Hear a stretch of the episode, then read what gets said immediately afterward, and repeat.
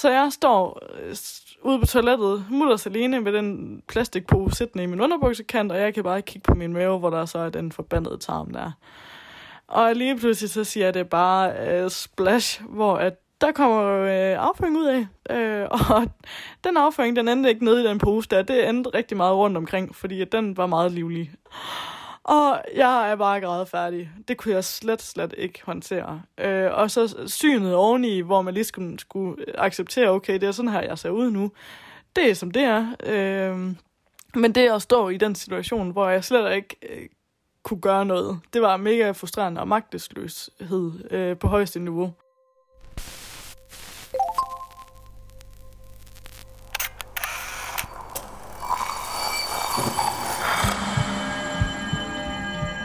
Vi ser os i spejlet hver dag. Som regel er det i forbifarten. Vi scanner lige kort, om vi ser ud, som vi skal, inden vi fortsætter vores dag. Vi ser det samme spejlbillede igen og igen i små øjeblikke. Men hvad sker der, når vi tager os tid til at se os selv i spejlet? Hvad ser vi, hvis vi ser os selv i øjnene? Sådan rigtigt. Jeg hedder Sara Fondo, og du lytter til spejlet.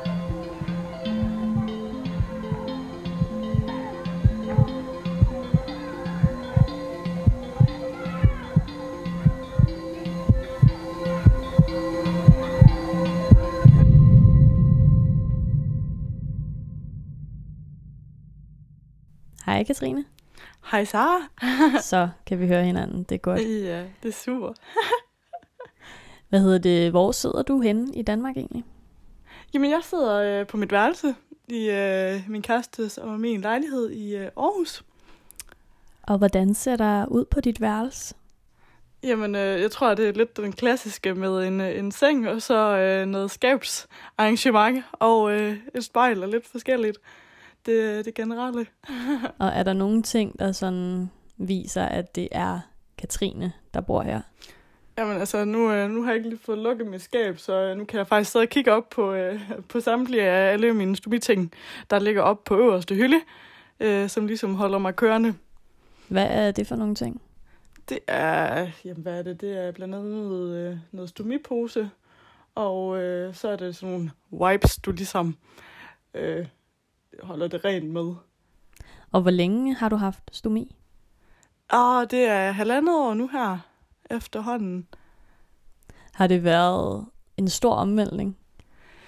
Hmm, ja, altså det har det jo. Altså du kan jo ikke forberede dig på det, inden du ligesom går ind til det. Det er jo bare noget, der kommer til at ske, og så, øh, så må du jo leve med det et eller andet sted. Øhm, men jo, selvfølgelig var det en omvæltning i starten. Altså nu er man begyndt at vende sig lidt mere til det, og hverdagen begynder at køre, som den skal.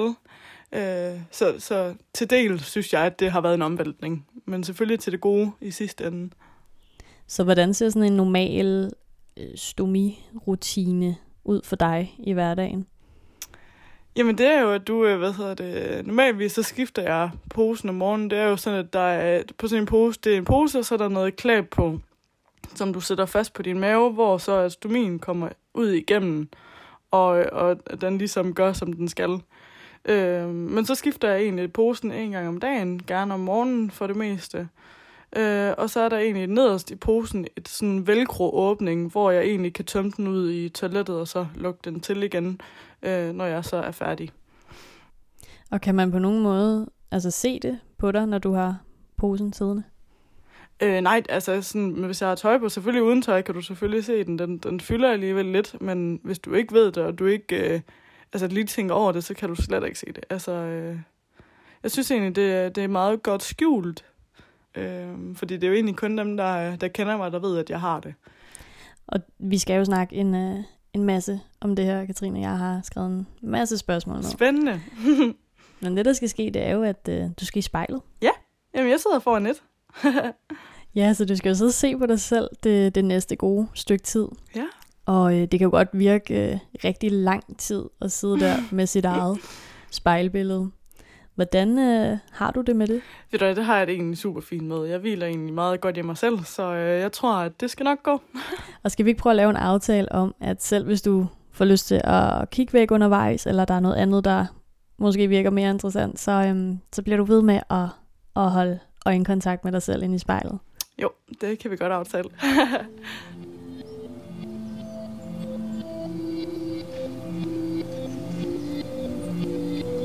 Jeg hedder Katrine, og øh, jeg står foran spejlet.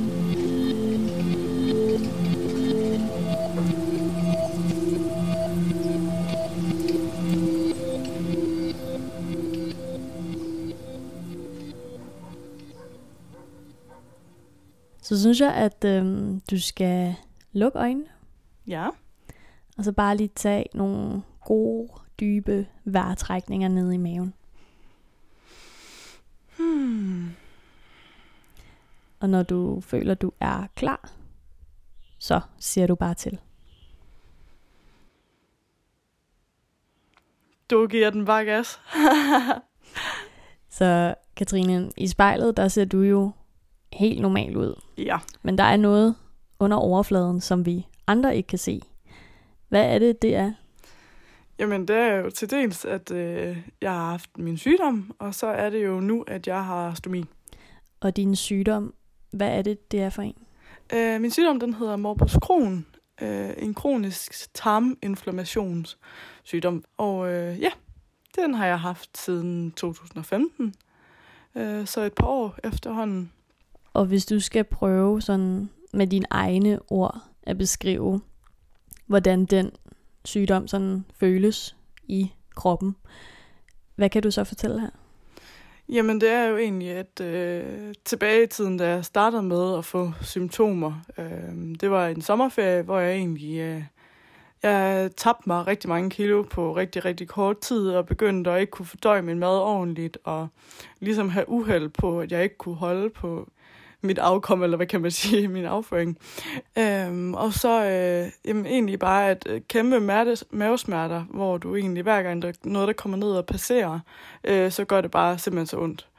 Men som udgangspunkt, så har det helt klart været smerterne, der har, øh, der har været det værste. Og så selvfølgelig, at jeg ikke har kunne holde på min afføring og skulle, skulle en masse ting i forhold til det, øh, har selvfølgelig også været, øh, været super frustrerende. Kan du prøve at tage mig tilbage til en situation, øh, hvor du har stået med de her smerter, og det bare har været mega nederen? Øh, ja, altså det, der har jo været mange øh, situationer, hvor at, øh, jeg har stået i det og har haft rigtig, rigtig ondt. Øh, og så har det været sådan noget, jeg boede hjemme på det tidspunkt. Jeg kommer oprindeligt fra Sønderjylland. og boede hjemme med mine forældre og havde værelse i kælderen, og øh, toilettet lå op på, øh, eller i stuen. Så jeg havde lige nogle trapper, jeg skulle op af. Øh, og da det var aller værst, altså jeg kunne ikke engang nå fra mit værelse og op på toilettet, før at, at jeg simpelthen ikke øh, kunne holde på det. Øh, og det var jo mega frustrerende. Altså, jeg anede jo ikke, hvad det var, og jeg havde det skidt, og jeg havde ondt, og jamen, der var mange ting. Et kæmpe bøvl til at starte med. Øh, så det er en af de sådan, situationer, jeg sådan, husker bedst. Altså, at man bare ligger dernede i sin seng og har øh, totalt ondt. Og hvordan har det her sådan påvirket dig psykisk? Jeg vil ikke sige, at jeg har ikke taget skade på den måde. Nu lyder det også meget voldsomt. Øhm, altså, jeg synes egentlig ikke, det har påvirket mig så forfærdeligt meget. Selvfølgelig har jeg da været ked af det. Øh, og synes, at det har været øh, super træls. Men, men egentlig fra starten af var jeg egentlig rimelig sådan afklaret med, at det skulle ikke styre mit liv. Det er i hvert fald det, jeg hele tiden har sagt til mig selv, at det ikke skulle. Øhm, og tilbage i tiden der i 2015, der gik jeg på handelsskolen på, øh, på andet år og øh, ville egentlig bare have, at mit liv det skulle være en kæmpe fest øh, sammen med mine venner og have det hyggeligt med dem. Men øh, det satte det lidt en stopper for, i og med, at der kom selvfølgelig nogle følger af, at, at jeg fik sygdommen. Og, og hvordan var det, for som du netop siger, altså gymnasietiden, det er jo sådan, det er jo der, hvor man fester en del, og livet er, ja, det er selvfølgelig også hårdt, men det er også fedt, ikke? Altså, Jo, klart. hvordan var det ikke at kunne være med til alle de ting? Jamen, det var jo pisse irriterende, altså, øh, for at sige det mildt. Men også det der med, fordi så, øh, på det tidspunkt, der var jeg måske ikke lige så åben omkring det, som jeg er nu. Øh, så derfor var det måske også en anden ting. Altså, det var svært for folk at ligesom sætte sig ind i, at jeg havde det skidt. Øh, det var mange gange sådan noget med, så tog vi i byen, og hver gang jeg simpelthen fik alkohol i min mave, så, øh, så gik det bare fuldstændig amok, og blev nødt til at tage hjem fra byen, fordi at jeg bare simpelthen fik det så skidt det havde de i starten svært ved ligesom at forholde sig til, øh, fordi at de ikke kunne mærke det på egen krop eller se det. det er noget andet, hvis du har en brækket arm. Det kan folk ligesom forholde sig til, fordi der er et fysisk bevis på, at der rent faktisk øh, er noget galt. Øh, her kan man ikke se det på samme måde, og hvis du ikke har prøvet det, så ved du rent faktisk ikke, hvordan det føles. Øh, så det er nok noget af det, der har været sværest i forhold til at sige, jamen, forklare dem, så de rent faktisk forstod det. For ligesom at få dem til at indse, at okay, du har det rent faktisk skidt. Øh, og du kan ikke selv gøre for det. Fordi til at starte med, så tænkte de, at det er bare fordi, hun vil hjem fra byen. Hun gider ikke mere, og så er det bare en god løsning på smut. Men det var jo slet ikke sådan, det, det hang sammen. Og, øh, og mine tætteste veninder, de øh, kigger også tilbage den dag i dag, og de vidste jo heller ikke, hvad der skete dengang. Så de kan jo også godt sige til mig, hey Kat, vi kan egentlig godt huske det, og ej, det var også mega sundt for dig. Nu kan vi godt se det på en anden måde, end vi kunne dengang. Jeg har astomi, og jeg ser mig selv i spejlet.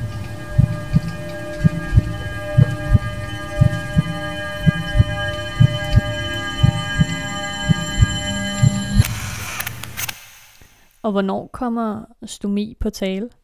Mm, det gør den egentlig første gang øh, i 2019. Jeg, var, jeg, eller jeg har læst til multimediedesigner, øh, og bliver så færdig i øh, sommeren 2019. Øh, og midt i min øh, eksamensperiode, der hvor jeg skulle til at være færdig, der øh, breaker han den egentlig, min kære læge ude på Skyby, at, øh, at det er måske næste løsning, hvis der ikke er nogen medicinske øh, veje, der ligesom virker. Øh, jeg har været igennem en masse behandlinger, hvor at, øh, efter noget tid, så har de så er det ligesom gået tabt, så, så giver det ikke nogen virkning mere. Så min krop ligesom er blevet immun over for de medicinske løsninger. Og det skete så der. Og hvad var din allerførste tanke, da snakken ligesom faldt på det? Jamen, det var jo krise, krise, krise. Altså, jeg havde det ikke særlig godt. Øhm, det, var, det, det kom lidt som et chok for mig et eller andet sted, fordi at jeg havde jo ikke regnet med, at det allerede skulle være nu. Altså, jeg vidste godt, at der måske var en, en risici for, at jeg skulle have det, når jeg blev ældre, fordi at, så havde jeg jo også fået en masse medicin. Og...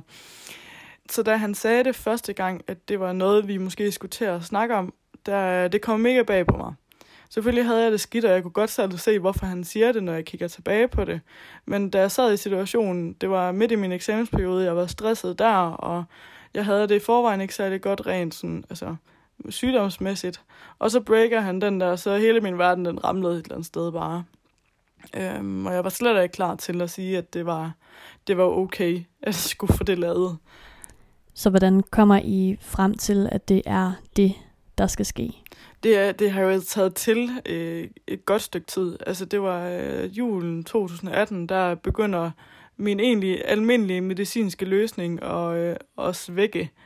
Det er sådan noget med, fra den ene dag til den anden, der, der virker det simpelthen ikke mere. Øh, og jeg tager til Skyby, og vi får snakket det lidt igennem, og jeg får så en ny biologisk behandling. Det hedder det, jeg kommer ud, og så ligger jeg i en, eller sidder i en stol, og får egentlig sprøjtet medicin direkte ind i årene.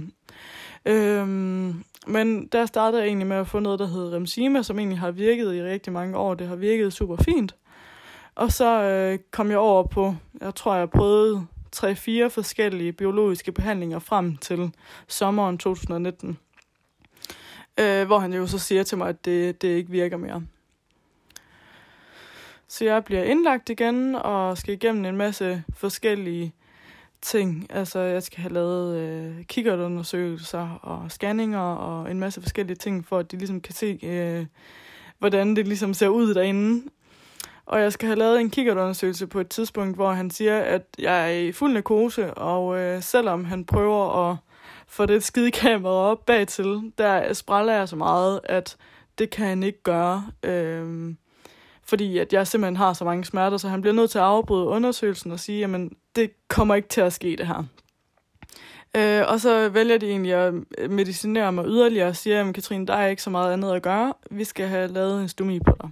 Så det var nærmest lidt en beslutning, der blev taget for dig, frem for at du selv tog den? Ja, altså, men det havde jeg egentlig også sagt til dem. Altså, jeg, min, min normale læge der, ham havde jeg sagt til, at jeg, det er ikke mig, der kommer til at tage den beslutning, så det er dig, der skal tage den. Øh, og der tog han jo så beslutningen om, at vi laver en midlertidig stomi på dig, fordi det er det, du gerne vil, hvis det nu er den løsning, vi skal tage til. Øh, men der blev øh, beslutningen taget. Der havde jeg ikke noget at skulle sige, i hvert fald. Øh, så det, det var en beslutning, de 100% tog.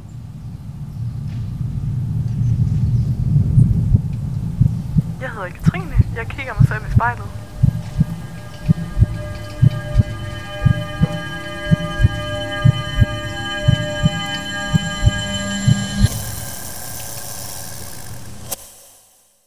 Kan du prøve at tænke tilbage på sådan det første øjeblik, at du ser dig selv i spejlet med en stomipose på? Mm, ja, altså det var øh, altså, efter sådan en operation, du og de har jo rodet rundt ind i din, øh, i din mave i rigtig, rigtig mange timer. Øh, så da du vågner op, der har jeg et kateter i røven, og jeg har et kateter i, øh, i min urinveje og et kateter ud i øh, selve stomin. Eller det havde jeg ikke på det tidspunkt, det fik jeg senere hen. Men altså, det er sådan noget med, at du kan ikke rejse dig fra sengen. Du ligger der, og så kommer du ikke særlig meget videre. Så de første to dage, der lå jeg egentlig i sengen, og havde egentlig ikke sådan mulighed for at kigge sådan rigtig på det. Jo, jeg kunne ligge og kigge på det ned af min mave, men jeg kunne ikke rigtig se mig i et spejl. Øhm, så første gang, jeg egentlig kommer ud, det er, da jeg selv skal prøve at skifte den. Øhm, det var øh, meget grænseoverskridende. Altså, øh, de var så søde, alle de sygeplejersker der, og hende, der kom ind til mig, hun, øh, hun skulle selvfølgelig hjælpe mig, og det gjorde hun også. Hun var rigtig, rigtig sød. Og øh, lige pludselig der får de så, da vi står derude, det er jo sådan, du piller posen af, og så har du en, en affaldspose siddende på din underbukskant, hvor du egentlig tømmer det hele ned i. Øh, og så er der jo bare den her tarmstump tilbage, som sidder ud af din mave. Øh, men der står jeg så og har fået pillet det hele af, og så lige pludselig så går der en alarm på en af de andre stuer. Så hun siger til mig, øh, Katrine, jeg smutter lige. hej hej. Så hun spunser afsted hen til den, øh, til den stue der, hvor der var en, der til synligheden var ved at krasse af, hvis man må sige det på den måde. Øhm, og jeg står der, mutter Selene, det er første gang, jeg overhovedet skal tage stilling til noget i forhold til den her øh, stomi her. Altså, jeg aner jo ikke en kæft om, hvordan jeg skal gøre det her. Så jeg står øh, ude på toilettet, mutter alene med den plastikpose siddende i min underbuksekant, og jeg kan bare kigge på min mave, hvor der så er den forbandede tarm der. Og lige pludselig så siger det bare uh, splash, hvor at den, den, sådan en, den er meget levende. Altså det, der kommer øh, afføring ud af, som, øh, som det nu er. Øh, og den afføring, den endte ikke nede i den pose der. Det endte rigtig meget rundt omkring, fordi den var meget livlig. Øh, så da hun kommer tilbage, der står der en meget ulykkelig mig og øh, lort på hele gulvet. og jeg er bare grædet færdig. Det kunne jeg slet, slet ikke håndtere. Øh, og så synet oveni, hvor man lige skulle, skulle acceptere, okay, det er sådan her, jeg ser ud nu. Det er som det er. Øh, men det at stå i den situation, hvor jeg slet ikke øh, kunne gøre noget, det var mega frustrerende og magtesløshed øh, på højeste niveau. Øh, men rent udseendsmæssigt, eller det med, at jeg nu havde den, det gjorde mig egentlig ikke forfærdeligt meget. Øh, jeg har egentlig sagt til mig selv, at, at øh, nu skal jeg få det bedste ud af det. Jeg ved godt, at det ikke er det, jeg allermest har lyst til, men øh, de har alle sammen sagt til mig, at det, det er bedre for mig, så, øh, så nu må vi tage det bedste ud af det, som vi kan.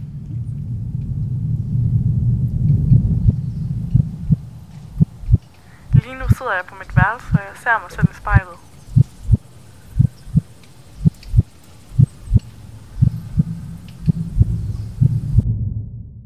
Hvornår har det været allermest udfordrende?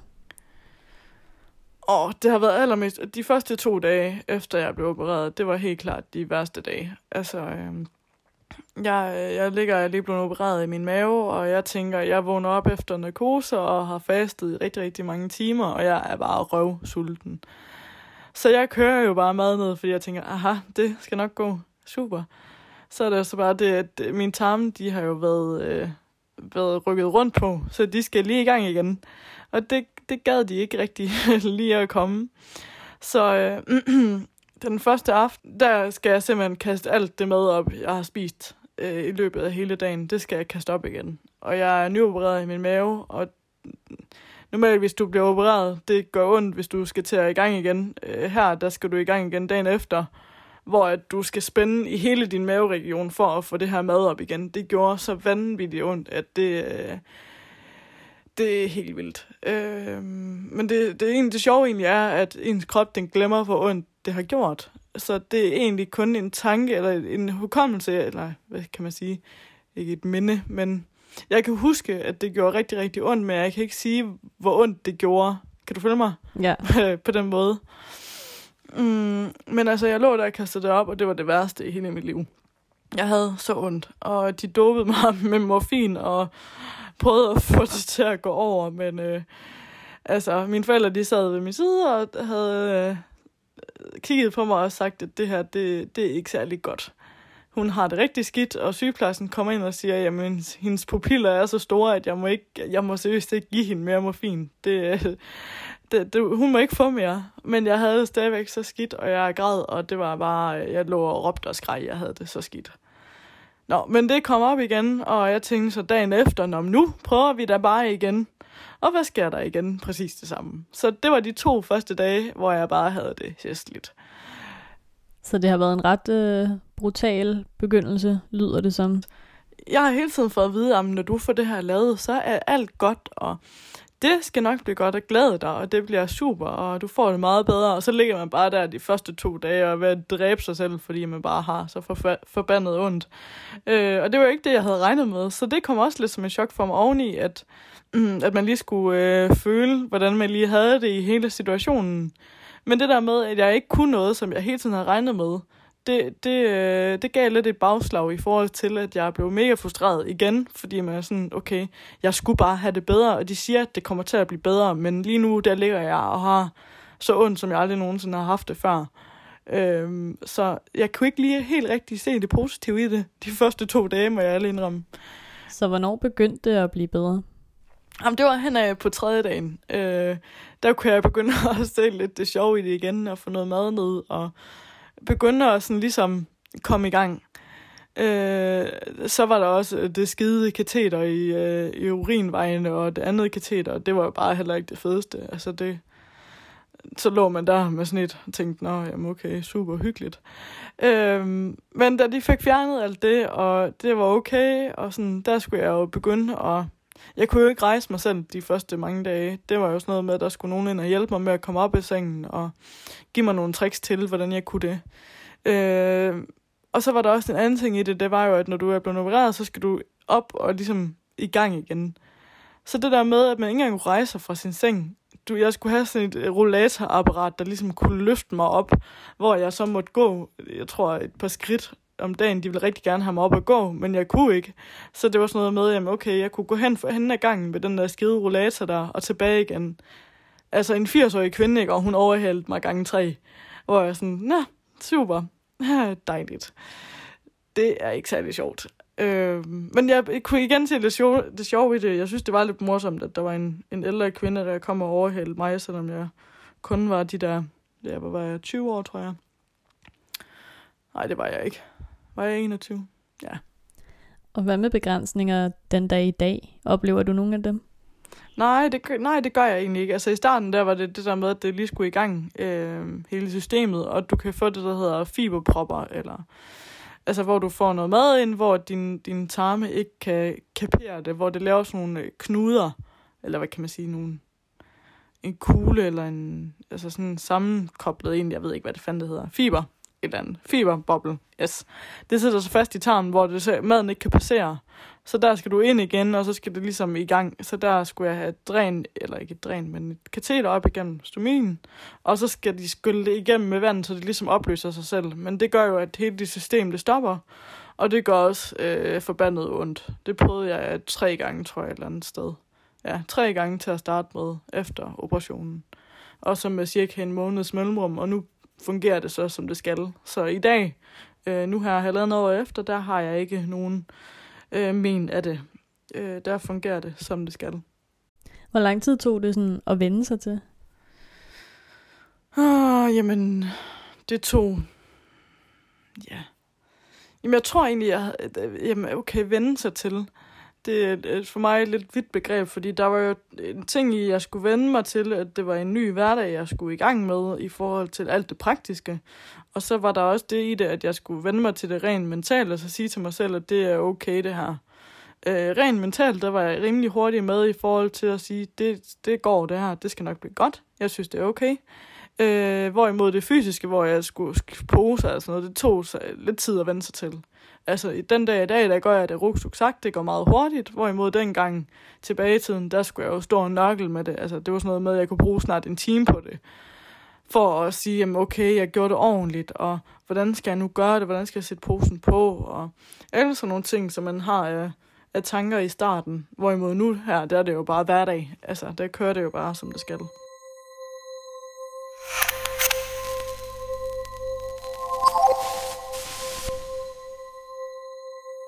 Står foran spejlet, jeg hedder Katrine. Ja, altså hvilken rolle spiller stomien i din hverdag? Altså jeg tænker på, altså, hvis jeg skal ud af døren, så har jeg pung og nøgler med, og det er faktisk det agtigt. Ja. Har, skal du gå rundt med altså en, en ekstra stomipose i tasken, eller hvordan fungerer det? Åh, oh, jamen altså, der tager jeg den jo lidt risky nogle gange og siger, ved du, det behøver jeg ikke. det behøver jeg ikke. Det skal nok gå det hele. Hvor jeg nogle gange får lidt bagslag, hvis jeg ikke har en ekstra pose med. Øh, det er jo sådan, du kan få lækager, hvor, at, øh, hvor at posen simpelthen ikke sidder fast mere, og der så kommer noget ud derfra. Øh, det sker sjældent. Jeg synes, at det, det, i starten der skete det, men det var indtil jeg fik de rigtige poser. Øh, du skal jo finde ud af, hvilken pose, der passer til dig, og hvad der fungerer bedst, men, men som udgangspunkt nu her, der har jeg ikke behov for at tage noget med. Og Katrine, når du sidder nu her og kigger på dig selv i spejlet, ja. har stomien ændret dit forhold til dig selv og din krop på nogen måde? Mm, ja, både og. Altså som udgangspunkt, har jeg jo hele tiden sagt til mig selv, at jeg er jo den samme, om jeg har pose eller ej. Øh, men hvis jeg kigger tilbage på det, så, øh, så har det givet mig meget i forhold til at sige, hvor meget ens krop kan, kan kapere, hvor meget den egentlig kan holde til, mere end man selv går og tror, at den egentlig kan. Øhm, og så er det egentlig også i forhold til mig selv, at jeg synes egentlig, at hvis jeg nu skulle rose mig selv, øhm, så skulle det nok være, at, øh, at jeg synes egentlig, at jeg har klaret det okay. Øhm, jeg synes ikke, at jeg har fået det til at fylde i min hverdag, det her. Jeg synes, at øh, det, altså, jeg synes egentlig bare, at det er en ting, der er der, som, som giver mig livskvalitet, og så, øh, så er det det, lige umiddelbart. Hvor jeg sådan tænker, at det, det har givet mig meget i forhold til forståelse af, hvor meget ens krop den kan, og så har det også gjort mig øh, meget mentalt og psykisk stærk i forhold til alle de ting, jeg har været igennem. Det samlede forløb. Og jeg faldt jo over din Instagram, Katrine, som hedder Posepin. Ja. Hvor at du har delt ud af, af mange af dine oplevelser med at have stomi. Hvorfor gør du det? Jamen det gør jeg til dels for, øh, for i starten, øh, at ikke skulle lægge låg på noget. I starten der var det meget det der med, at enten så skulle jeg sige det til min nærmeste, og ellers så skulle jeg råbe det ud et eller andet sted. Øh, jeg vil ikke gå og sådan tænke, jamen, okay, i min omgangskreds, ved du det, eller ved du det ikke? Øh, der vil jeg hellere bare lave den skide profil, smække det op på de sociale medier. Dem, der har lyst til at høre på det, de øh, hører med. De har et indblik i det, fået forståelse for, hvordan og hvorledes det hele hænger sammen. Øhm, og så er der selvfølgelig dem, der ikke gider lytte på det, færre nok. Det er også fint nok. Øh, men så har de i hvert fald en idé om, hvad, hvordan det foregår, hvis de kunne have lyst til at vide det. Øh, en anden ting, det var, at, øh, at selvfølgelig vil jeg gerne have bredt budskabet ud. Øh, der står mange øh, unge som gamle i samme situation som, øh, som jeg, og vi takter alle sammen tingene forskelligt. Og øh, jeg vil gerne være... Øh, hvad kan man sige, en stemme i det store billede for alle dem, der ikke har noget at sige, eller ikke tør, eller øh, har det svært med det. Der synes jeg egentlig, at det er fint, at jeg deler mine erfaringer, så der er nogen, der kan drage paralleller til øh, deres eget liv. Øh, for eksempel her sidst, der var der en, en sød pige, der skrev til mig, at, øh, at hun havde haft det meget svært ved at snakke om tingene. Øh, hvor til, at hun synes, at det var super fedt at følge med, fordi at hun kunne ligesom drage nogle paralleller, og hun kunne sige, jamen okay, det kan jeg måske blive bedre til, eller det her vil jeg prøve, eller mange andre ting, så man ligesom får snakket om emnet, og dem omkring en også får en forståelse for, hvordan det fungerer. Altså mange af mine veninder, de ved stadigvæk ikke, hvordan jeg skifter øh, min pose, eller øh, hvordan det egentlig fungerer, og så spørger de, og så svarer jeg dem selvfølgelig åbent og ærligt om det. Der, der bliver ikke lagt nogen fingre imellem. Øh, så jeg synes, det er vigtigt at fortælle øh, omverdenen omkring, hvordan det hænger sammen, for at de også får et, et billede af øh, hvordan, altså, hvordan det fungerer, og hvorfor man får det. Fordi det ligger jo til grund for mange ting. Altså, der er jo mange sygdomme, der gør, at du skal have en stomi, både urinveje og altså, din almindelige tarm, så det er en, en hvad kan man sige, en lortestomi. Øhm, men det med det der med, at man ligesom får... Jo mere du snakker om tingene, der tror jeg også, at du får bragt tabuet ned på det. Øhm, for alle dem, der tænker, at det er tabu, de får en forståelse for, at det her, det egentlig, øh, det giver liv til mange mennesker. Altså, det hjælper folk til at få et bedre liv. Det hjælper mange mennesker til at få livskvaliteten tilbage fra, hvordan de havde det før, inden de blev syge. Øh, og det tror jeg måske, man mere skal have fokus på, end hvordan det hele det fungerer. Fordi selvfølgelig at det er da ikke særlig lækkert, at der er øh, lort i en pose. Det er sgu ikke særlig fedt. Og det er bestemt ikke fedt for den, der står i situationen og har posen. Så synes jeg egentlig bare, at folk omkring det skal tage imod det positivt, i stedet for at tænke, at det er ulækkert eller et eller andet. Fordi det er sgu ikke særlig fedt, hvis man får det at vide. Jeg har ikke selv prøvet det, men jeg vil kunne forestille mig, at, at øh, det vil ikke være særlig rart. Når du møder nye mennesker nu her, er der så et tidspunkt, hvor du føler, at, at du bliver nødt til at fortælle folk, at du har stomi, eller er det noget, du sådan holder for dig selv? Hmm, både og. Det kommer meget an på, hvem det lige er. Øh, altså, som udgangspunkt, min, mine tætteste veninder, de ved det jo. Og i min omgangskreds generelt ved det jo i bund og grund også, fordi jeg nu har slået det op på de sociale medier og har lavet den her profil her. Men hvis jeg møder nye mennesker øh, i al almindelighed, så er det ikke noget, jeg fortæller. Øh, og det er faktisk ikke fordi, at de ikke må vide det. Det må de rigtig gerne, og de må hjertens gerne spørge ind til det. Det er sådan set mere fordi, at jeg ikke, øh, jeg føler ikke, at det ændrer noget. Jeg føler ikke, at det ændrer på noget for mig personligt. Altså, jeg er stadigvæk den samme Katrine, som jeg var, øh, inden jeg fik det lavet. Den giver mig bare en hjælp til, at jeg kan leve mit liv fuldt ud, end, end hvad jeg kunne før. Så jeg synes ikke, det har nogen... Øh, man kan ikke sige interesse for andre, fordi det har det jo nogle gange. Altså, der er nogen, der synes, det er mere spændende end andre, men men jeg synes ikke, det har nogen betydning. Og med det, Katrine, så skal vi faktisk uh, til at runde af. Ja. Ej, okay. Det er gået hurtigt. det er det. Hvordan uh, har det været at sidde her og se på dig selv? Jamen, det synes jeg egentlig har været super fint i mine dejlige joggingbukser. Det er rart sygt. Rart syn hedder det. Ej, men altså, det har været super fint. Jeg synes egentlig, at det kan et eller andet. Og er der en uh, sidste ting, du kunne have lyst til at, uh, at fortælle til dig selv i spejlet? Øh, jamen, jeg kunne egentlig godt tænke mig at... Øh... Ej, det lyder også rigtig kliché det her, men jeg kunne egentlig godt tænke mig at give mig selv et skulderklap for det, jeg har været igennem. Fordi jeg synes egentlig, at jeg har havnet et, øh, et godt sted den dag i dag. Øh... Og så også til alle andre omkring, altså der står i samme situation. Jeg synes egentlig bare, at de skal selvfølgelig gøre det på jeres egen måde, men få snakket med nogen om det. Jeg tror altså, det giver en, en rigtig stor del i, at man føler sig komfortabel med, at man har stomi. Det har det i hvert fald gjort for mig at snakke med nogle, nogle mennesker omkring det. Tusind tak, fordi du havde lyst til at være med. Jamen, tusind tak, fordi jeg måtte. Det var rigtig hyggeligt.